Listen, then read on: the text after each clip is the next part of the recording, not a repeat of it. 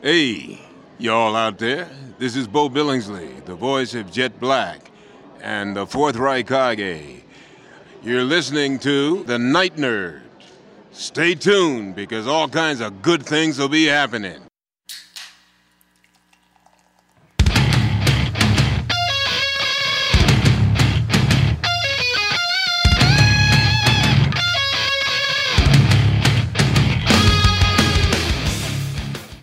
Welcome to the Night Nerd Podcast. I'm your host Lance. It's Thursday, so we're going to talk a little bit of history and future history at the same time. All week we're talking about the Joker. As, as of right now, we are hours away. It comes out tonight, Thursday night. I'm going to see it. I'm excited. I'm not the only one excited.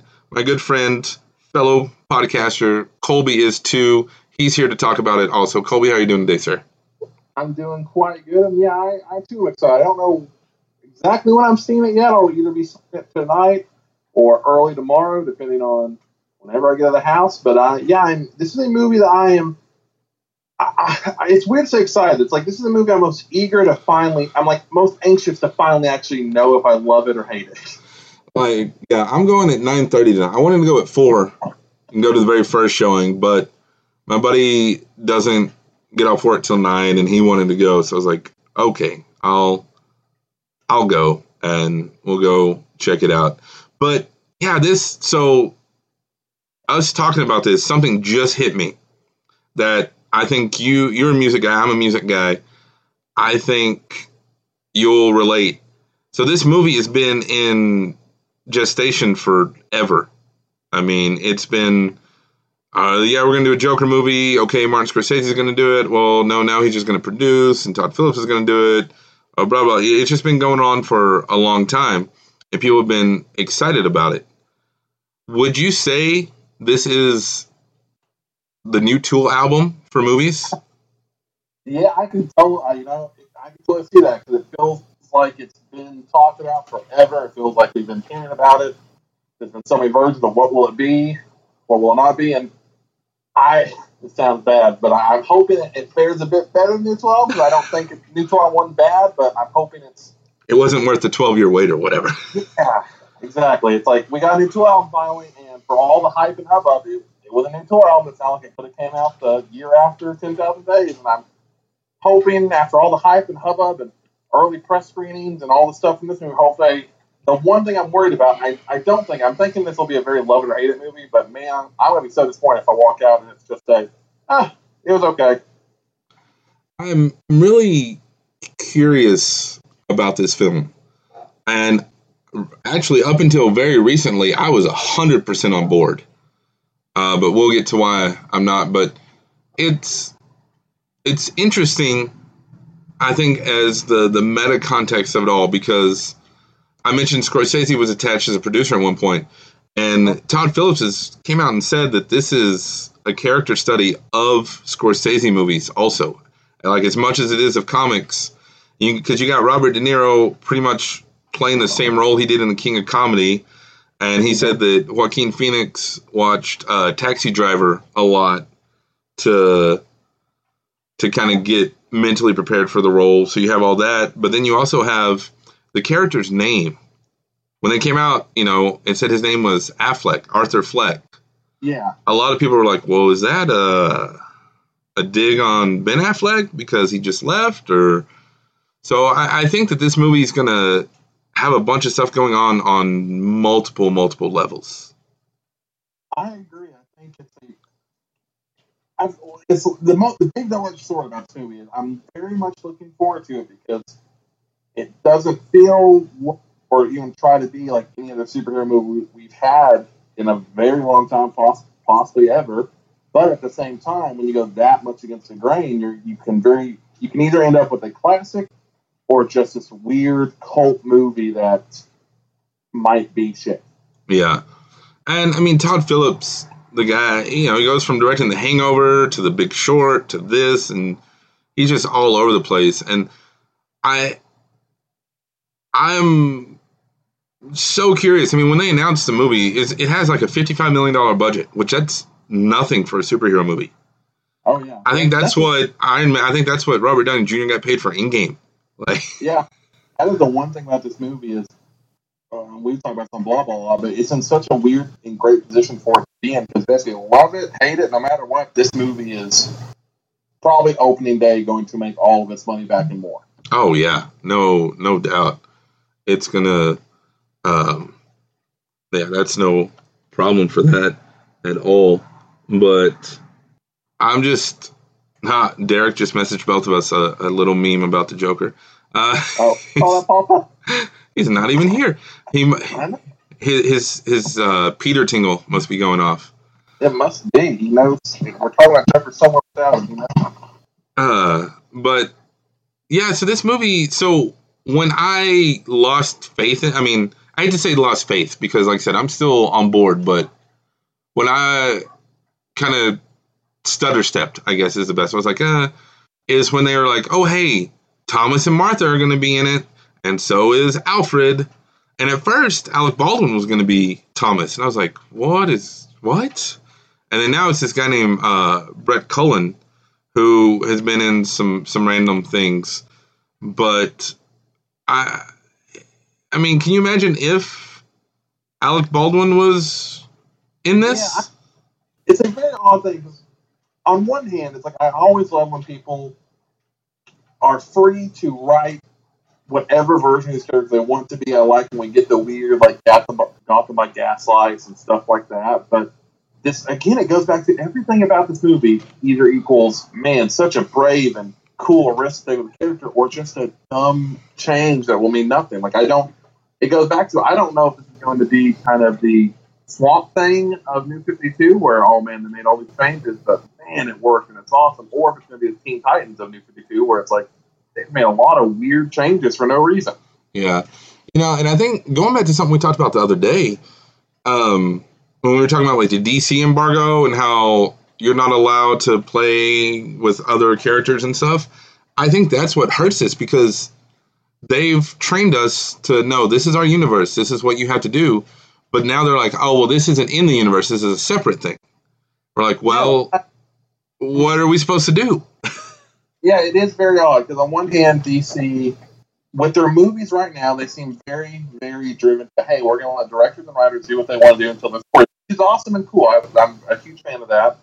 But you are correct. In the past six years, they have done the complete reverse of that and have trained us to not do that at all. To have built been like, okay, we're building this universe, we're building this universe, we're building this universe, and then to just kind of abandon it, but still use pieces of that universe and not be very clear about stuff. And for for people like even people in the know like us, there was a long time because I mean, technically, there there's this Joker film, and technically we still have a Joker and Harley film in development too, even though it's in production hell. It's just a weird thing to be like, hey, Well, and you also have the Batman, which is going to have like 18 villains or something in it. So you have the Batman, you have Birds. Of, we mentioned Birds of Prey a couple days ago. It's coming out in February. We saw a trailer for it a couple days ago, and it also mentions Joker, but a very different Joker. We have. It- It's an interesting time where I think if DC pulls it all off, it could be amazing.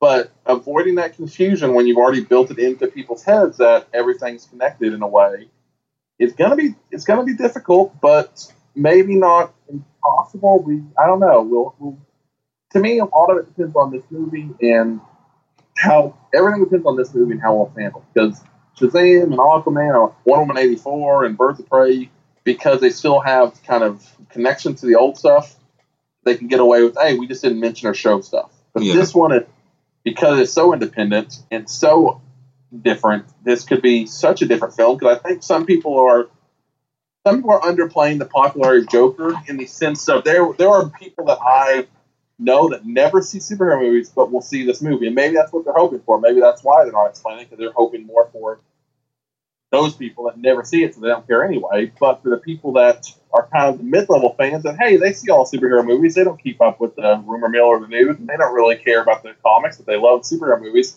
This is probably going to be a very odd movie for them to see, and possibly going to scar them a little bit when they walk in expecting a DC Joker film, and they walk out getting what appears to be more and more like the Brian Azzarello Joker story. yeah, you bring up something kind of you know these people who don't see superhero movies and stuff.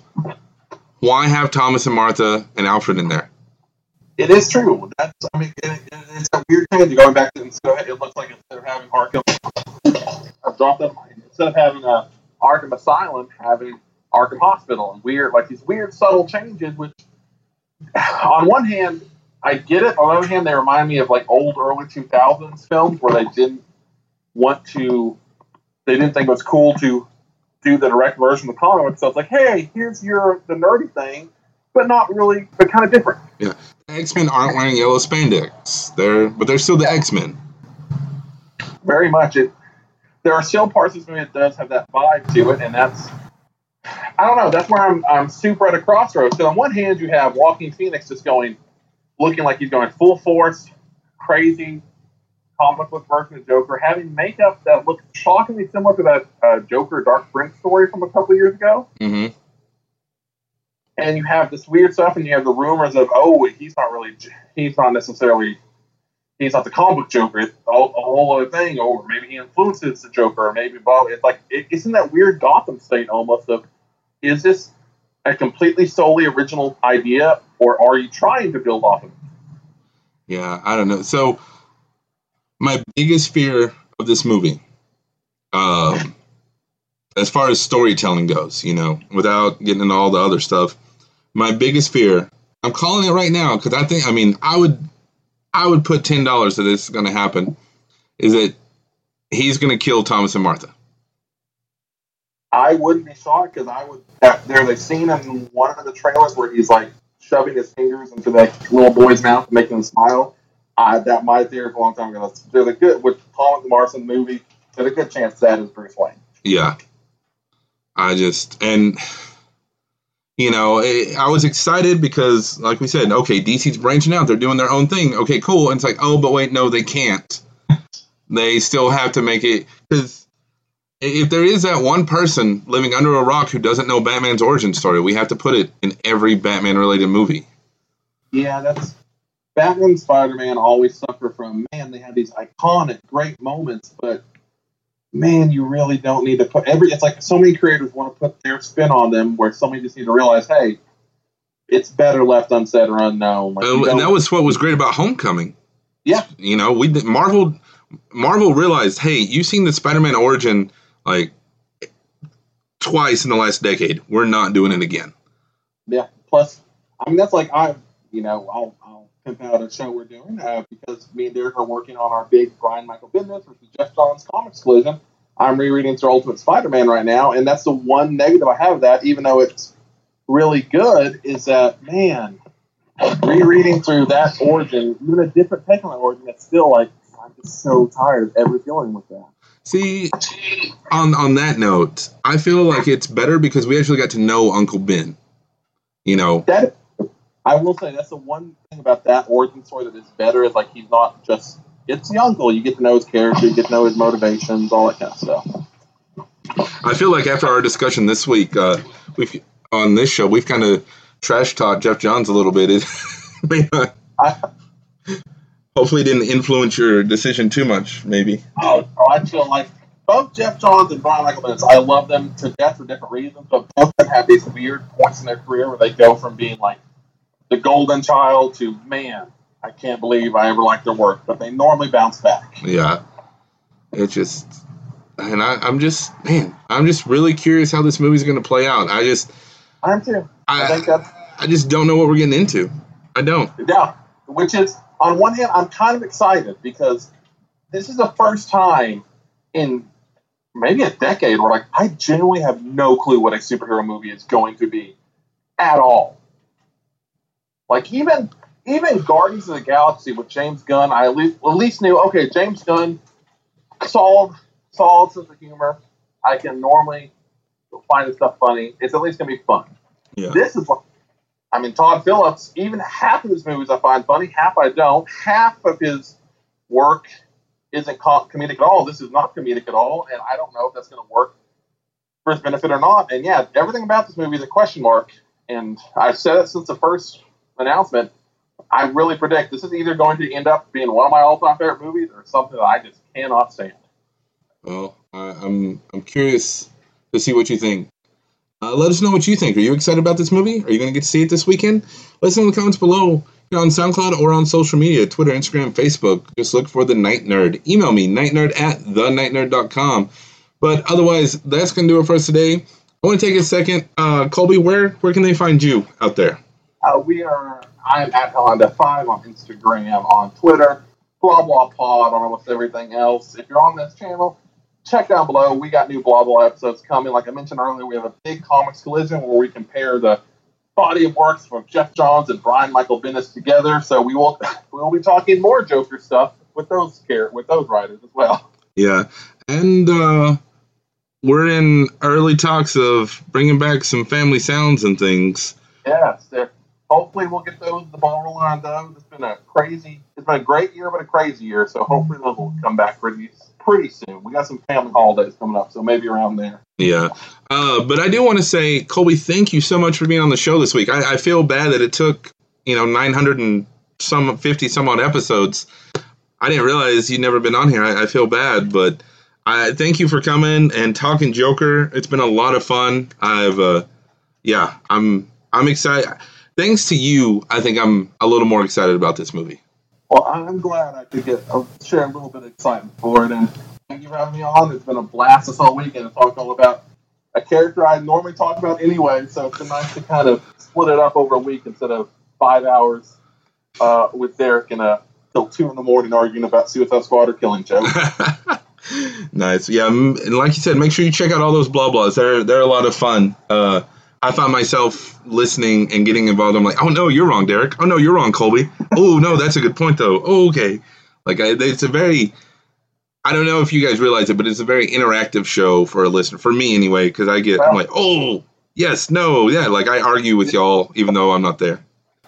Well, I appreciate that because yeah, there's definitely anyone listening wants to go listen to stuff that any of, any of our Suicide Squad content or Endgame content, not a not Marvel Endgame, but Batman Endgame there are some heated debates, we'll say, about those. Nice, yeah. Well, awesome. Well, that's going to do it for us today. Uh, thank you all so much for listening, and we'll see you next time. Smile, though your heart is aching. Smile, even though it's breaking